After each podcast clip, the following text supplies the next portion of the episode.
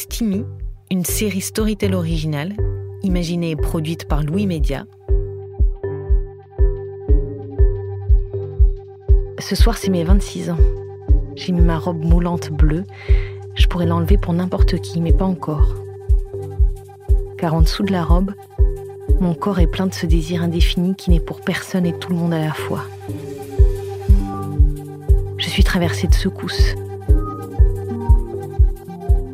Une deuxième puberté. Une puberté cérébrale.